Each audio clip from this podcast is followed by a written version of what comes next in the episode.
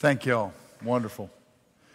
If you have your Bibles, let's keep them open or pull up your smartphone or tablet to Titus two. We're going to jump around a little bit in this book.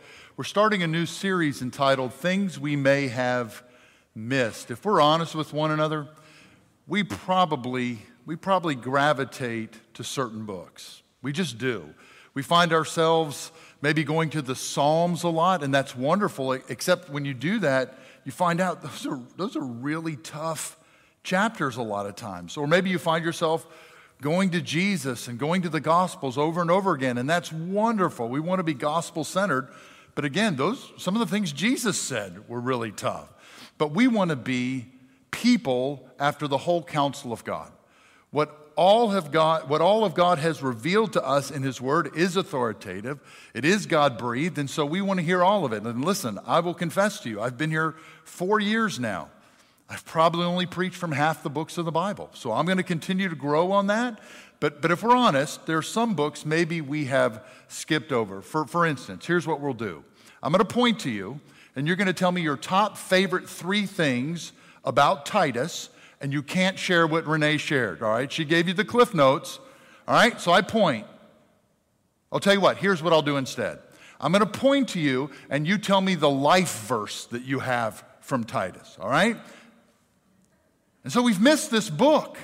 Maybe, maybe you haven't. Maybe in Disciple Bible Study or uh, uh, going through your own personal reading. But I, I know this is a book I've not heard really preached from, but there is so much here for us. There's so much here because this isn't a prison epistle of Paul like Galatians and Ephesians. This is a pastoral epistle.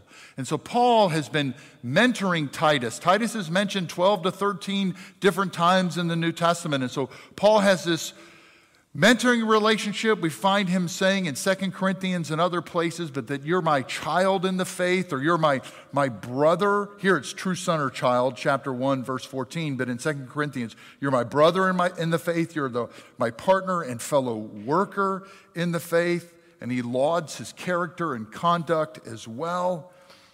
And then he gives them this task. This first task that we see here, I've mentored you. Now you go and do the same. I've helped to bring order to your life in Christ Jesus. Now you go and you do that for this church, this people, this people on this island. And y'all, for him to do that with a crowd that's really tough, and we'll talk about that in a minute, must have meant that there was deep trust that Paul had for Titus, because Paul leaves and Titus is left to minister to this tough crowd. There must have been a deep trust. I think I was nineteen or twenty. I had just started working for Twin Lakes Camp and Conference Center. It was my second or third week there, and we were having our first day camp and getting kids on the bus to take them from uh, just off Fortification Street in Jackson to Florence, Mississippi. And then I was handed a, a pair of keys. What? What, what are these for? Oh, you'll be driving a bus full of about forty children, forty screaming day campers. They're either screaming because they have been set free from their parents, right? Or there's still about a third of them, if you've taken a child to day camp, that are screaming for their moms and dads at that point because they don't want to go to camp. So I'm handed these keys at age nineteen or twenty to not only drive that, but as soon as we start driving, what's happening in that bus?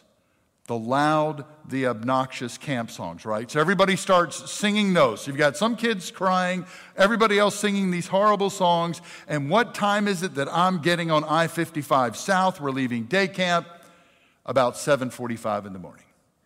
It's rush hour. fifty-five, before the stack, fifty-five, and that horrible trying to get over to I forty-nine to take I forty-nine South. Uphill, both ways, in the snow. That's my responsibility that I've been, and I'm thinking, you guys, how are you trusting me? And by the way, they don't anymore. I think after that year, it was always licensed drivers. Or you want to talk about a sweat machine turned on. You want to talk about being nervous, but also this kind of, hey, of all the camp counselors, two of us got picked. We want you. We expect you to get our kids from here to there in rush hour. Crazy kids. Hey, thanks for that. Actually, no thanks. I would never want to do that again, but thanks for that. Titus, as he looks at what he's looking down the barrel of a gun at, Crete, are you kidding me? But yet there's something that Paul is trusting him with this ministry. It's one of the gifts you and I will have is, is mentoring people and then trusting them with ministry. Or, or, or, to, or to feel good when people say, hey, I trust you to take, or when God says, I trust you to do this to a very difficult people. Go back to chapter one, verse twelve. These people are known for their decadence, liars, brutes, gluttons. That's their own prophets saying that about them. Usually a small town, local town, you try to cover up the town's sins.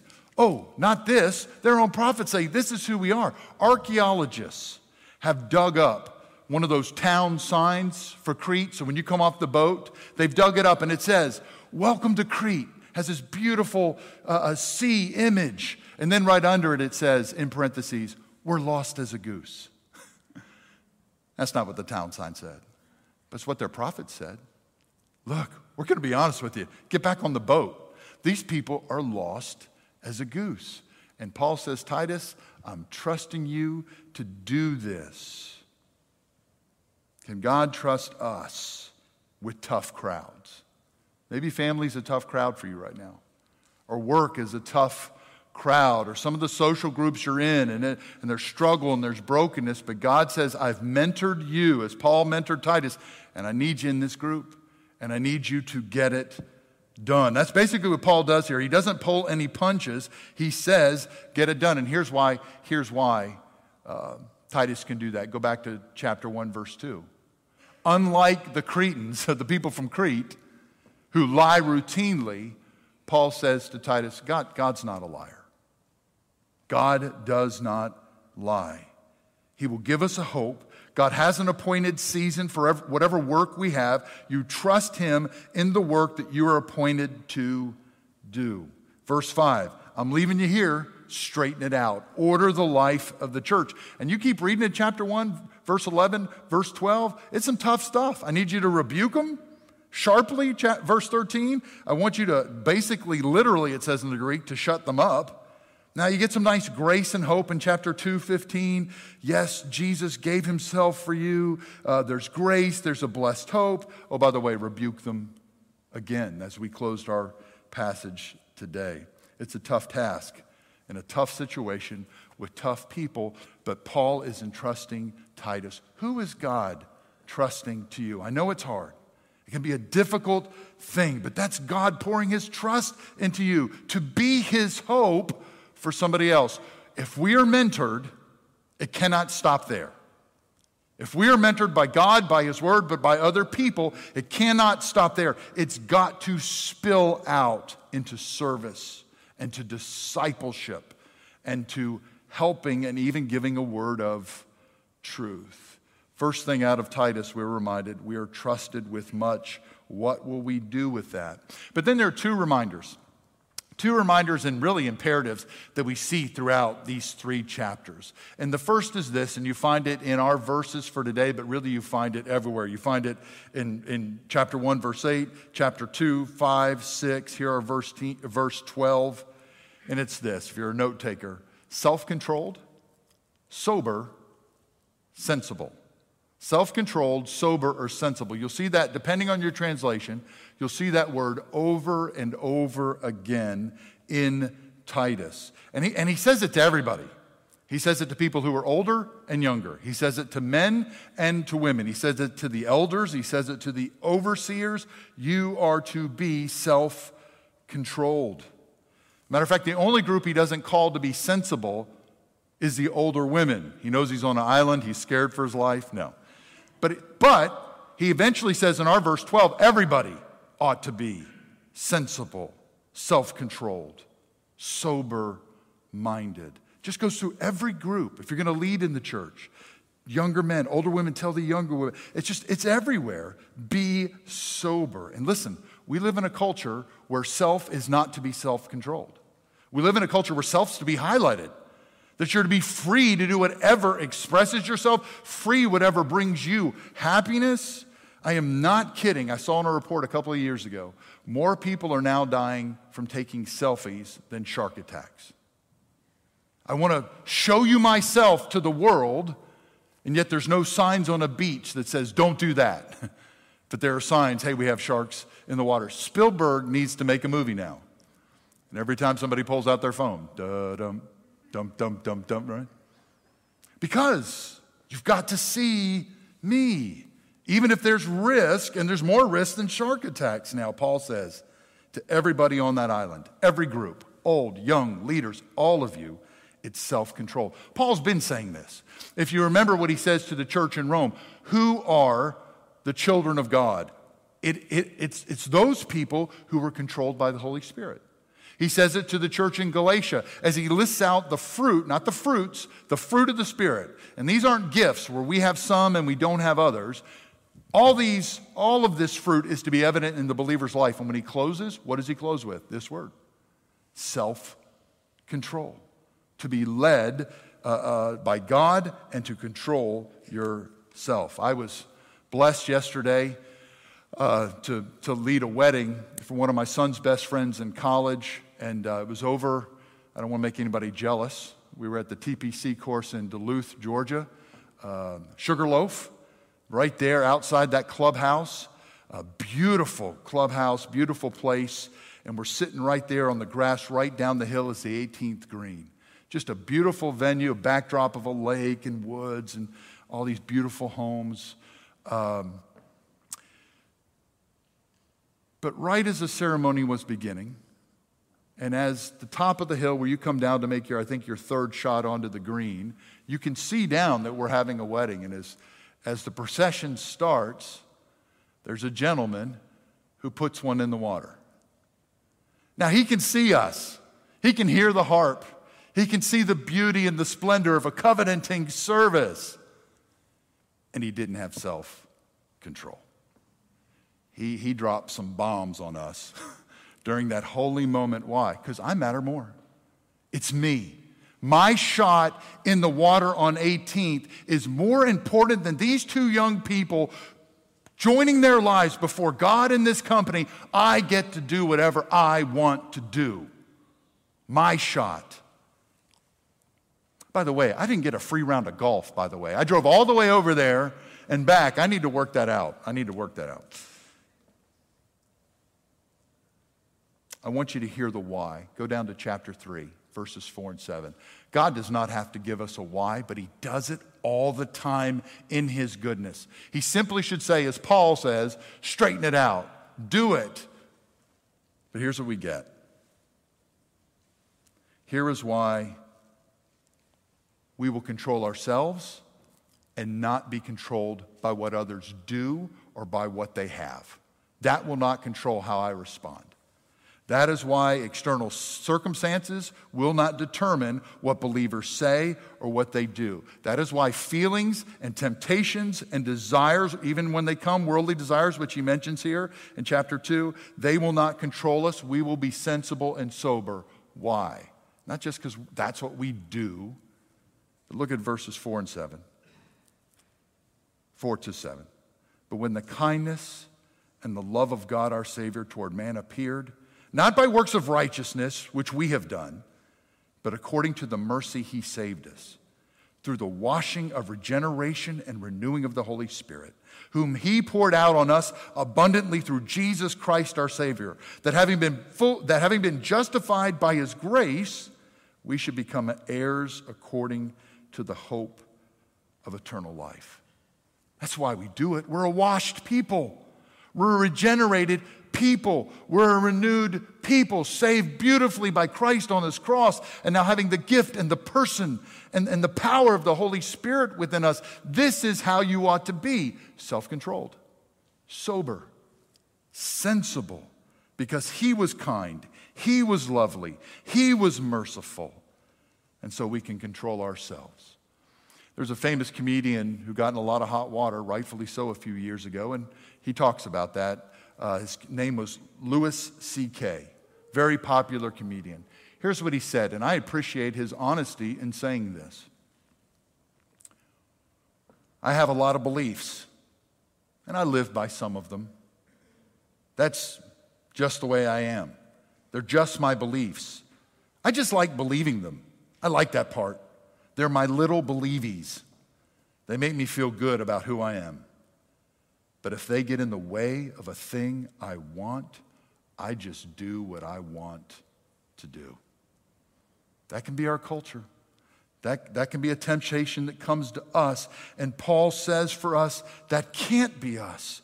Look what lovely mercy has been poured out on you, and, and also the power of the Spirit that's in you. The church must be self-controlled, sober, and sensible. Titus, don't miss telling them that. And then quickly, this, this other point, and we'll finish. This other reminder that you see here, but you see it throughout all of Scripture, is submission and subjection. I won't spell out and take time to all the relationships you see in Titus, but it's a theme you find all throughout these three chapters of being subject to God, but also being submissive and subject even to one another. You see Paul talk about that routinely in his epistles. Be subject, church, to one another. Allow each other to speak into lives. Even as we look down later when he says, don't have anything to do with a fractious person or a fractious man. But you warn them. You, you say to them, be in submission to what we are being called to do. But listen, that's, again, our culture struggles with that. To have anybody tell us what we should or should not do, don't do that. There's another comedy that's out. It was on N B C, and I think it's exploding on Netflix. It's called The Office. And there was an intern there that was just a horribly selfish person, did whatever he, he wanted to do, got in a lot of trouble over that. But in one of the episodes, here's what he says. And this is kind of a documentary show, so he's saying it uh, as, as though he's being interviewed. And he says, I got away with everything under the last boss. And it was not good for me at all. So, I want guidance. I want leadership. But don't, don't just like boss me around. You know, like, like, like lead me, like, like lead me when I'm in the mood to be led. I can be like that. Can you be like that? Is it full submission and subjection to the Word of God, to God, and even open to others? What do I need to see? What do I need to be about? Can you speak into my life? Can the Word have every, or is it just, well, you can have these things, or I'm in the mood here to surrender that? What Titus is saying, what Paul's saying to Titus, is it's always subjection, every relationship. What does God say in His Word? Here are my kingdom purposes, and it's got to be all. Who's in charge? And again, we bump into, as you see him here, talk about ungodliness or worldly desires, how, how so many of the epistles, John and Paul and Peter, just talk how we're bombarded with culture that says, you know what, here's how you can date, or here's how you do marriage. And yet, and yet God says, His Word says, oh, no, no, here's the... Here's the fullness of that and what that ought to look like. Here's the goodness of what courting ought to look like and dating ought to look like and marriage ought to look like. Yet he's ta- they're talking about young men and young women here, and Titus is trying to say to them, there's, there's, there has to be purity. There has to be sensibility. And he's on an island where there's all kind of debauchery. Will we submit to what the Lord has said, or do we just go with the flow? Will we submit to what the Lord has said? That, that we, how we treat people, you get down to chapter three, verse fourteen, there are people all around us with pressing needs. Well, listen, I'm busy with my life, my family, my church, and I don't have time for the other stuff. But there are pressing needs on every side. Will I submit to the Lord on that? Will I submit to, and you just go throughout Titus, there's so many imperatives here that we could talk about. Chapter three, verse one, I'm not going to malign anybody. He talks again about earlier in chapter two about any kind of gossip. I'm not going to have any of that. I will submit to what the Lord said so clearly on that. And then the next day, I'm struggling with, I heard them talk about this person. Do I join in? And so Paul continually is saying to Titus, this leader, he's saying to the church, when we live in a culture that misses maligning, every news organization, every, every social media post, we want to judge it. We want to mock it. We want to pick on it. We want to. Will my tongue, will my attitude, will my marriage, will my dating, will how I treat others with needs, will all of that be under the Lord's submission? It's a great word from Titus. It's a good word to go back to because it says so much to us about what we have in Christ, of his love for us, but also what we have in the Holy Spirit of who we can be and are to be. It also says something I feel, and I think other scholars have, uh, uh, scholars have found that uh, to be true, of what the Lord's trusting us with. If we have been mentored, as Titus has been mentored, then we have to get in the game. Who would you have me reach out to? What's the pressing need? Where's the area of service? If we have been disciples, what disciples do is they go and make disciples. Not stay just under discipleship, but I've got to have that be spilled out. And God trusts you with that. That's the word. But what an encouraging word for Titus to have Paul say, you can have that island. Yeah, even though it's rough, and I know it's tough, have at it. Go get them. What's God trusting you with to say and to do? But then also, as we as we look at our own lives, just to hear that word to those people then, but it's also a word to us now. As I look at my life, am I self-controlled? Am I letting external circumstances determine what I will do and what I will say? Or do when people, when they've looked at this last week in my life, would they say, oh, that's somebody who's sensible. That's somebody who's sober-minded. That's somebody who is controlled by the Spirit. That's somebody under self-control. And then also just to, to just to do that homework and to say, Lord, it's hard to be subject to others, to submit ourselves to others. It's it's it's it's hard because sometimes I have these pet things that I want to do, and I say, I'll give you all of this, but these two or three, I get to lead this, okay? And Paul says to the church, all things, every relationship, is to be under his kingdom purposes for his glory uh, and allow him to be Lord of those things. How do you need to respond to this, his word? Let's pray about that. Father, we, th- we thank you for this good word, that we are reminded again of the great hope that we have in Jesus Christ. We thank you for speaking through Paul to share this word with Titus when he needed to hear that, and to share it with us when we need to hear it. It's such a difficult time, an anxious time, and to remind us again that we have been washed by Christ. We have been regenerated. Father, we have been renewed. We praise you for that. And we praise you that you are a God who shares ministry with us, that you trust us with that. So help us to see what that is. Help us to step out in faith and to do the things, even if they're hard things and difficult things, to do the things you've called us to do. Holy Spirit, we also pray that you would shed light upon our hearts, our attitudes, our minds, our lives, that we that we be able to see where we've we've lost some control. Whether we're making selfish decisions, where we're looking looking like the world, uh, where we're trying to get our way, uh, just just convict us, we pray. Uh, so our lives would say to our culture that we are yours.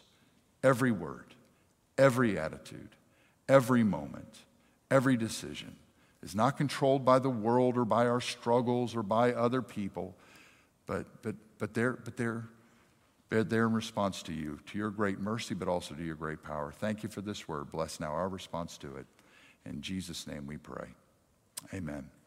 As we leave this morning, just a reminder, if you're on this side of the sanctuary, if the front row would go first out this door, and then if you're on this side of the sanctuary, we'll exit by the back, and the back row will start first. Try to keep social distance as you leave.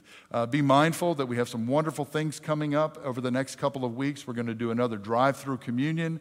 We still have Wednesday night online Bible study. There's some youth events coming up. Family groups have started for them, and a newsletter will come out this week. So just read every part of that newsletter, because as with this season, things continue to change day by day and week by week, okay? Let's stand together for the benediction.